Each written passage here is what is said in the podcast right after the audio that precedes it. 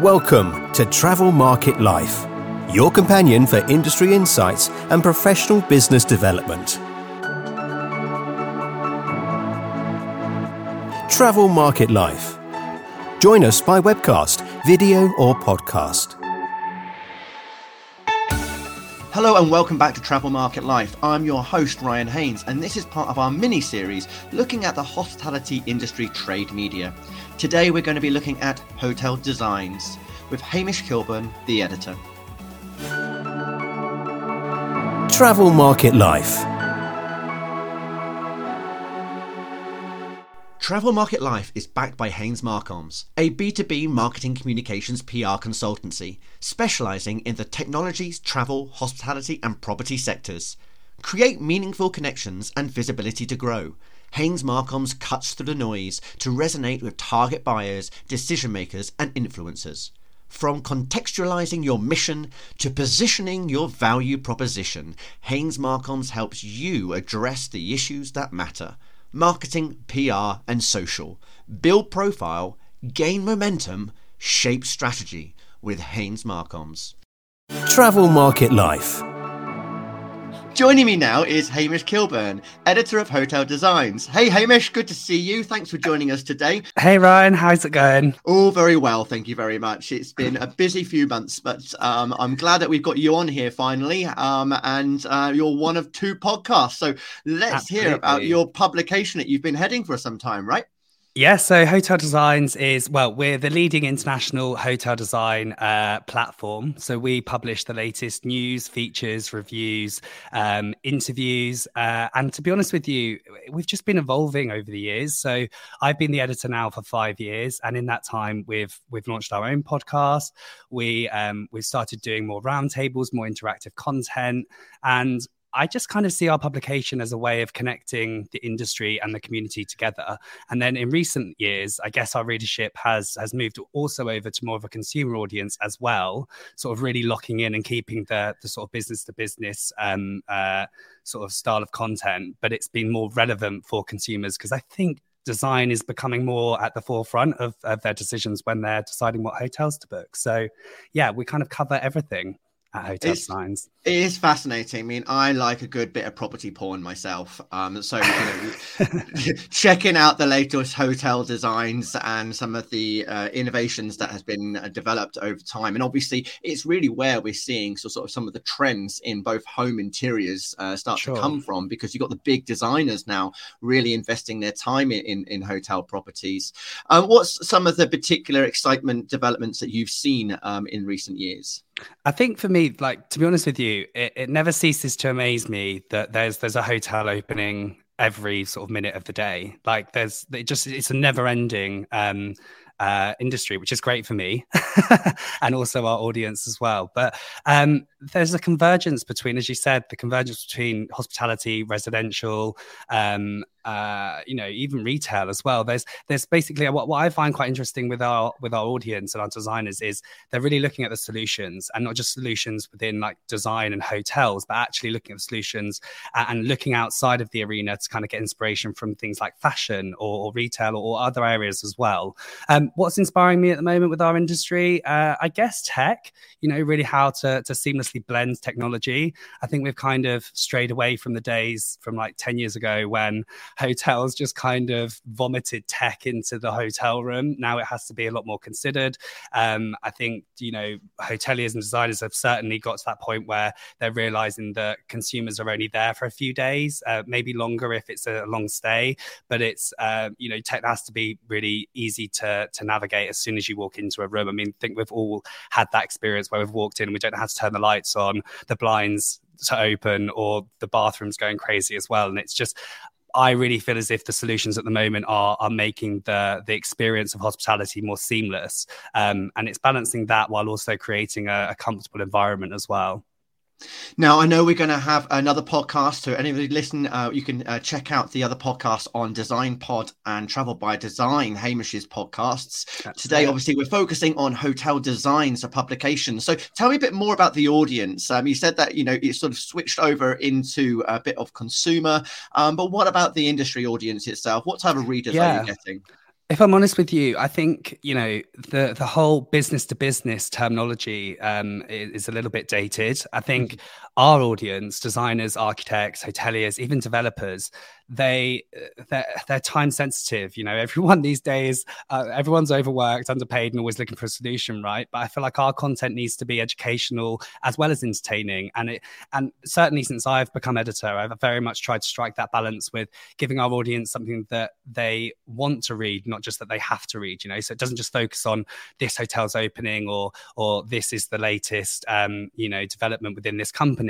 It really focuses on um, really sort of questioning the design decisions and actually really trying to understand the design narrative behind a hotel. And I think that is what's connecting the audiences together between consumer and, and business. And at the end of the day, you know, we, we want our audience to pick up the, their phones and, and pick up their laptops when, when they're not at work to read our content. And that's what we're seeing within our analytics as well. So we've just kind of worked on that trend. But to be honest with you, I would love to say that we've really studied the data, but these developments have just happened naturally.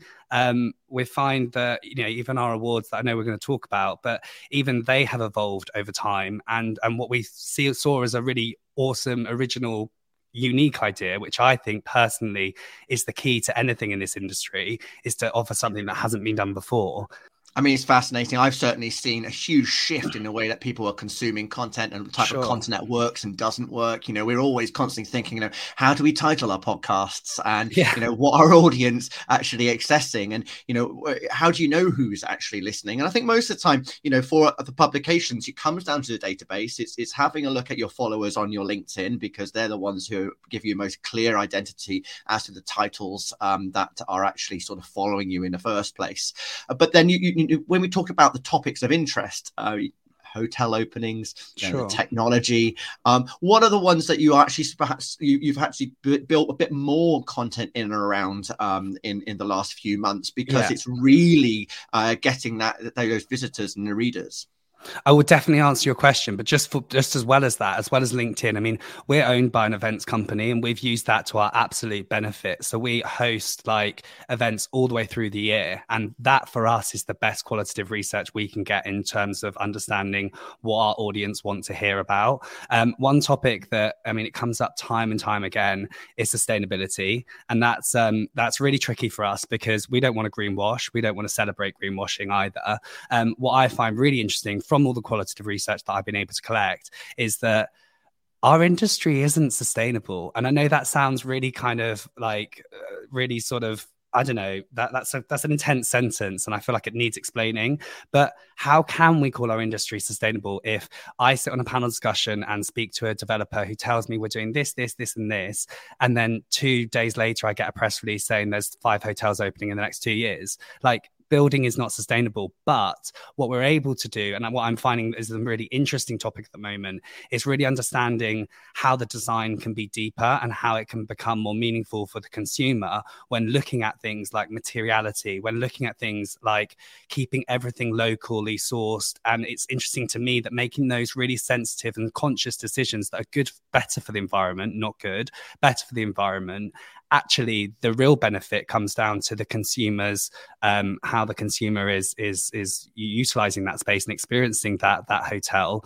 Um, and also just the general feeling of the interiors. And it's that's interesting for me. I'm at the point now where i can genuinely say having cast my really wide lens over the industry it's not sustainable. And i feel like it's okay to say that because actually when you look at the industry everyone's there to make money of course it is a business of course it is that's not to say we can't do do good or, or do better than what we have been doing in the past but I think we can only move forward if we come to that realization. And that's kind of what I'm hearing from designers and architects and hearing from when we do our roundtables, for example. When it comes to being featured in hotel designs, um, what advice uh, do you give to both hoteliers and suppliers? Um, I think just honesty. Like all we want to do, really. Um, I mean, we're not sensational journalists. We want to find what what's unique about the property. With if it's a pro- project that they're putting forward, for example, we want to really understand. Okay, so basically, when I review a hotel or when I commission reviewing a hotel, there are three things that I'm looking at. Firstly, how is that hotel um, answering to its location, and and actually within the local sort of hospitality scene, how is that hotel standing out? And if it's because of the design or the design narrative perspective, then I want to go in deeper. I also want to know who the designer is. But to be honest with you, that's less important because we're not just going after the big shot designers. We just want to we just want to unpick talent. Um, and yeah, so hotels that are challenging conventional approaches to to what was done before is the is the kind of easy answer to that, I guess. Thank you. Uh, now uh, you've got a big, huge event coming up very soon, and one that you're incredibly proud of, uh, the awards. Uh, tell us about yeah. those for hotel designs. Yeah, so the awards are interesting. So they they started off as just being called the Brit List, and we started um, profiling the top 25 hoteliers and the top 25 designers in the UK right now. Um, and that's that quite quickly developed into into also including architects on that list. So it was a list of 75. And then and then we all, we sort of introduced the individual awards. So now we have for this year's campaign, we have 12 awards. Um, and they include, I'm not going to go through all of them, but they include like interior designer of the year, architect of the year, hotelier of the year but we absolutely keep the um, the list going. And I think that's kind of been our bread and butter and, and why the industry kind of resonates with what we're doing in the UK at least. Um, we are an international audience, but in terms of our events, we're we're we're slowly growing internationally, but we've got a really strong network in the UK. Um, and it just uh, it, it just makes the event that much more interesting. The other thing that we did was we didn't want to do a sit down dinner, and we wanted to do something different. And our personalities kind of more like straying towards the nightclub or straying towards like the cabaret venue. So we just kind of wanted to create an evening that is fun for everyone. There is no boundaries on on who can network at our events, um, and that was really the the, the starting block for it. Um, and now it's just turned into this calendar event that I mean, it's crazy, Ryan. Honestly, it's like um, it's like an all night affair, and then we have uh, obviously the awards are there as well. But I think the celebration becomes less on the um, the individual winners. Obviously, they they receive their trophy, and it's a big deal. But also at that awards, we unveiled the list, the Brit list. Um, so it's a celebration for every every all, all 75 people that have made it onto that list. And then we publish that list and we do interviews and profiles with them. And it's it's a great research tool for me as well because all of a sudden and they're free to enter as well. So obviously the the revenue is generated from from the sponsors who want to be part of it and be in the room with all of the the movers and shakers. Um, and that's just a really natural way to do it. It doesn't feel like we're being greedy at all. We're giving back to the audience, to the industry, um, and actually, we're just able to amplify a fantastic year each year and every year um, through through the designer's lens and, and, the architect's lens and the hospitality um, industry. It's, it's amazing. It really is, and it's and I, I, have to say it's not it's not something that we planned to do. Like it just evolved every year, and I think certainly because we're a website, but also maybe just because of our our DNA, we're just we're willing to evolve to the industry's needs that year, and what that's done is just allowed us to kind of grow this concept into something that at times now feels quite uncontrollable. it feels like we've created a bit of a monster, but it's so worth all of the time and effort that we put into it. So the publication uh, can be found at hoteldesigns.net. Hamish, thanks ever so much uh, for the insight into hotel designs today. Thanks, Ryan. Uh, so that was Hamish Kilburn, the editor of Hotel Designs, as part of our mini series looking at uh, the industry, hospitality media. Hamish is going to be coming up talking to us about his podcast as well. So check out that episode in the podcast channel list. I'm your host, Ryan Haynes. Thanks for listening. For more, go to Travel Market Life. The music sensation by Zach Nelson is reproduced under license from Storyblocks. Travel Market Life is a Haynes Marcoms digital marketing agency production, serving the travel and technology industries.